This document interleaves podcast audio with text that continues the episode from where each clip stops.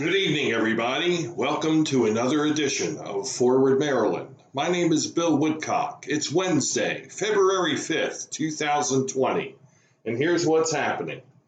It's been just a quiet week in the political world, hasn't it? Um, really, not much of anything value going on. Uh, let's talk about cross stitch uh, for about 20 minutes, shall we? Uh, I have, of course, been most facetious uh, there has been quite a bit coming on, but uh, before we get into the meat of the matter, I need to pimp the podcast, as podcast pimpers often do. Uh, this coming weekend is going to be a huge weekend of podcastery.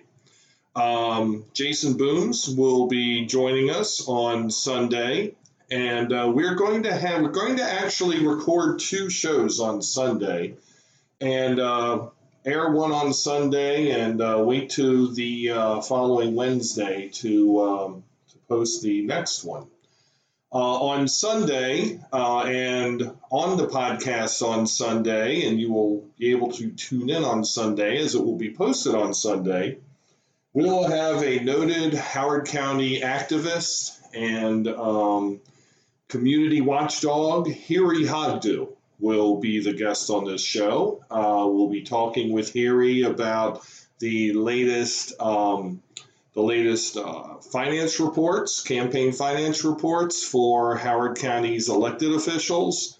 And we'll also be talking about the issue of government and the issue of, of uh, Howard County government and uh, development, uh, and also uh, the county's financial standing. So, um, this is going to be an episode uh, you're going to be interested in listening to. We're also going to record a podcast with a candidate for the Howard County School Board in District 3, which would be the uh, south and southeast of Howard County. His name is Tom Heffler, and so we will be talking about uh, education issues, uh, of course, and about his campaign for the Board of Education. Uh, the weekend of the 15th and 16th, date and time yet to be determined. Um, Howard County Board of Education member Jen Mallo will be on this podcast, and so we're looking forward to our conversation with Jen. Uh, the weekend of the 22nd and 23rd, um, I can't make the announcement yet, but uh, it looks like we're going to have another candidate for the Howard County School Board in District 4 joining us. And of course, on Saturday, uh, March 7th in Elkridge, we will be co hosting, uh, along with uh, the Scott E blog and Ion Howard County. And um, oh my God, I know the other group is going to beat me up, uh, but I know that uh, one of the uh, one of the civic groups that arose in the redistricting um, in the redistricting um, situation uh, last year is also co-sponsoring this event. Uh, so it's my apologies, guys. It's my fault. I will pick it up next time. Uh, but anyway, we four organizations are going to be uh, hosting a meet and greet for all the Board of Education candidates. It's going on in Elkridge um, at uh, from 12 to 2 on Saturday, March the 7th. So uh, check um, the Forward Maryland Facebook page, check the Scotty blog Facebook page. Um, those of you out there in Facebook land who are friends with me, check my Facebook page or check Jason Booms' Facebook page uh, because we have all posted a link to the event.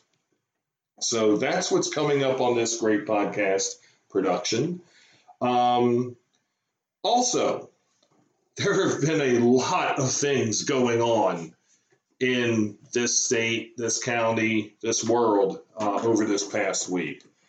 Um, I mean, the first things first, as as you know, happened mere a couple hours ago since the recording of this podcast. Uh, the president of the United States has been acquitted in his impeachment trial.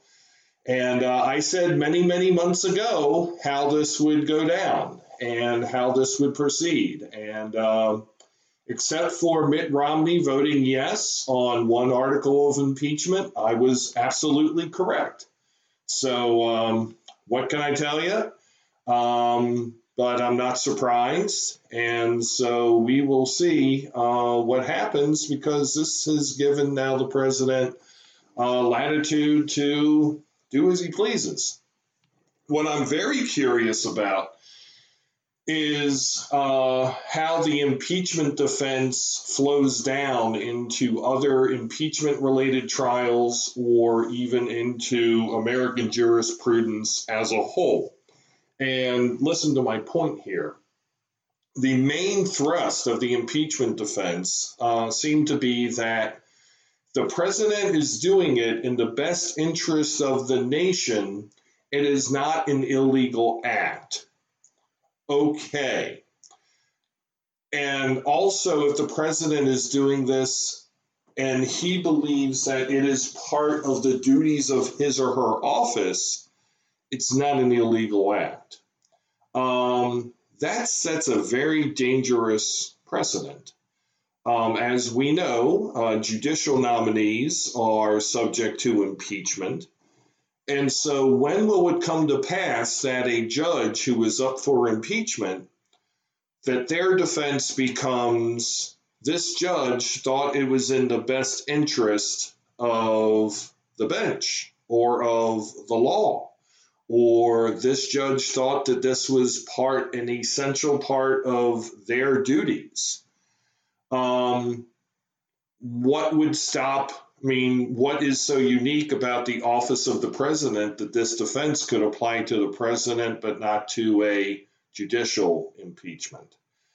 And you know how long does this does this defense you know take to go into white collar crime you know, uh, this bank executive defrauded or gambled with millions of dollars of people's retirement funds and threw them all into junk bonds, and the whole thing crashed. Uh, but it was the best thing that they thought they were doing for their shareholders.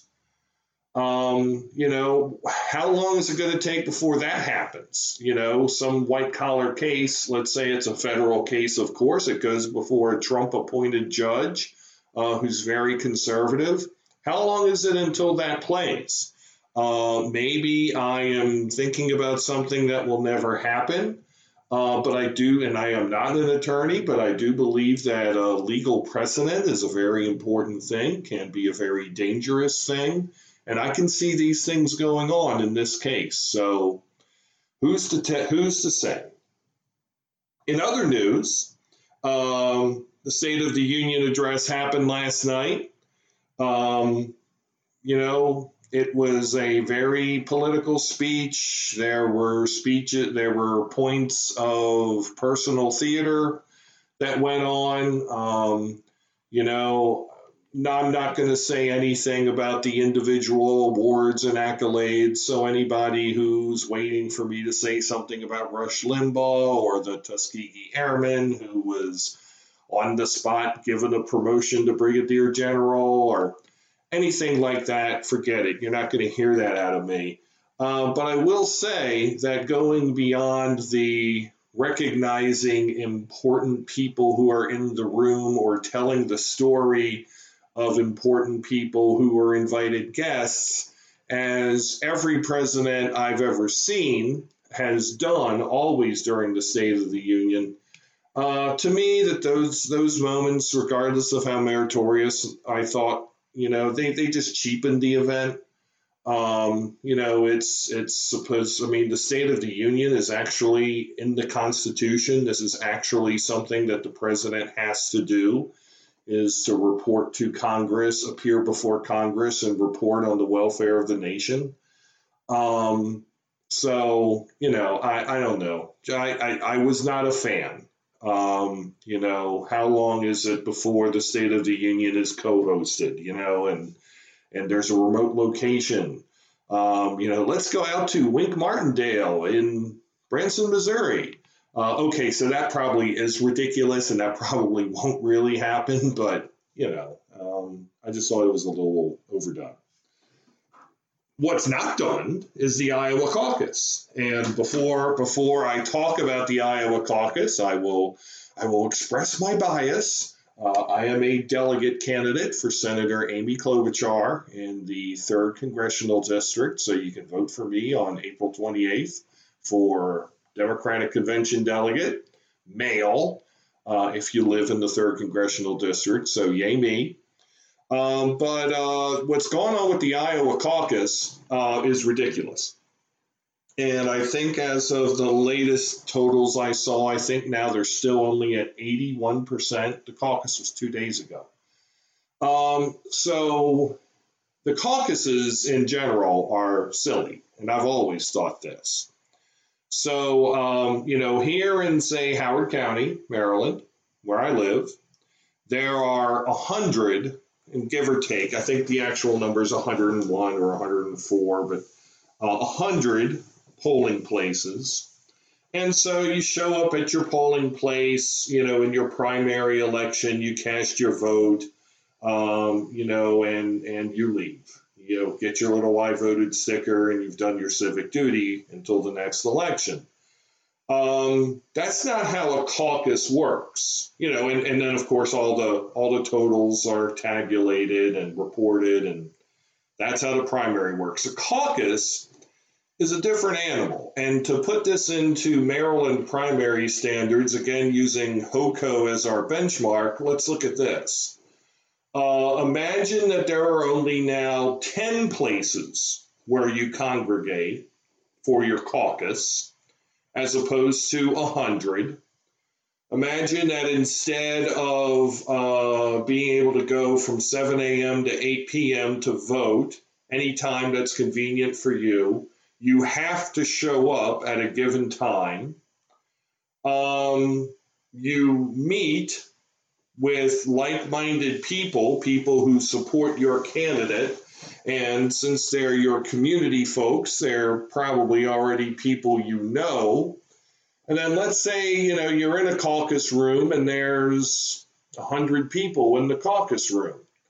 If the person you like, the candidate of your choice, is only only gets 14 people to, you know, to turn out to support them, um, that person does not register as 14. That person ultimately shows up as zero on the scorebooks. I mean, the tally is noted, but the impact is zero because that person's considered not viable. You have to get to a certain 15% threshold in order to go to the next round. And so in the next round, all the people whose candidates were not viable go and they go support some other candidate, you know, one of the candidates who did get 15. So, and then and then those proportions are read by the election judge, and those proportions are translated into the number of delegates that each polling place sends to the state convention. So that's how the caucus works. Um, so in a way, it's a sense of it's a little bit of ranked choice voting in a sense because, but then also some people will only get to vote for their first choice, whereas some will vote for their get to vote for their first and second choice if their first choice didn't make it. Um, it's a weird system. And it's a system that I don't find particularly small d democratic. It's a system that ought to change. And regardless of all the kerfuffle about this app, um, it's really something that just, you know, should have been changed a while ago. So as of now, it looks like uh, Pete Buttigieg and Bernie Sanders are pretty much tied for first. Uh, I think Pete has a little bit of a delegate edge. Bernie has a little bit of a vote edge. Uh, and then we have Elizabeth Warren. Uh, Joe Biden was fourth. Amy Klobuchar was fifth. And then I believe uh, uh, Yang and Steyer have also registered on the radar screen um, as people who I think will maybe receive a delegate or two uh, out of this. So, um, very interesting. Uh, of course, the specialness of Iowa has kind of been taken out right now due to this voting kerfuffle. and uh, everyone's on to, as Bill Belichick would say, or on to New Hampshire uh, for the uh, for the Democratic primary, which is, I believe, on the 11th. And there is a debate on Friday, so from New Hampshire. So there you go, folks. There you go. Uh, the last item I have this evening is congratulations to, um, he's not quite yet Congressman elect, but he may as well be, uh, Congressman elect Kweisi Mfume for winning the Democratic primary in the 7th Congressional District still mighty handily. Uh, very surprisingly handily. Um, I really thought that this was going to be a very close race, um, much closer than it was. I believe Mfume finished with 43%. Uh, I believe Maya Rockeymoore Cummings was around 22. Jill Carter was around 20. Um, Howard County Delegate Terri Hill was in fourth place, and uh, Baltimore attorney and law professor uh, Michael Higginbotham was fifth. Um, you know, the, the magnitude of the win is impressive. And, um, you know, um, I, I attribute this to Mfume's long history of representing the 7th District. He was uh, Congressman Cummings' predecessor in the 7th Congressional District, uh, and also the ads he ran uh, which were laden with Donald Trump attacks on Baltimore. So um, people got angry about that, and they turned out to vote for Congressman Mfume. So uh, he runs against someone called Kim Klacik. Um, in November, I think Kim Klacik was the uh, genius whose uh, ridiculous videos uh, prompted Trump's criticism of Baltimore. Um, also understand that Kim Klacik is, well, I'm not going to say. There's a Facebook group that talks all about what Kim Klacik is involved with, and I'm just leaving that nonsense alone.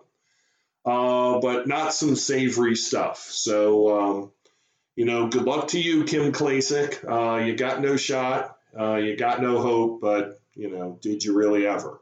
So, um, you know, congratulations again to Congressman Mfume. Uh, the one bit of sadness I will note is that uh, it's a shame that uh, there were terrific female candidates in this race who finished second, third, and fourth. Uh, Maryland still does not have a female elected member of Congress. And no, Kim Klacik is not going to win. Um, and, it, and it still won't. And uh, I find that unfortunate. Um, so that's all I got here, folks. That is all I've got. I'm sure Jason and I will break down some more of these things in some detail. Uh, I know Jason wrote on his blog, Spartan Considerations, a very insightful uh, post mortem of the 7th Congressional District Democratic primary. So, uh, those of you who have the Google, uh, type in Spartan considerations and uh, find the latest from the great Jason Booms. But for now, uh, my name is Bill Woodcock. You have been listening to Forward Maryland. And for tonight, I am signing off. Have a great day, everybody. Take care.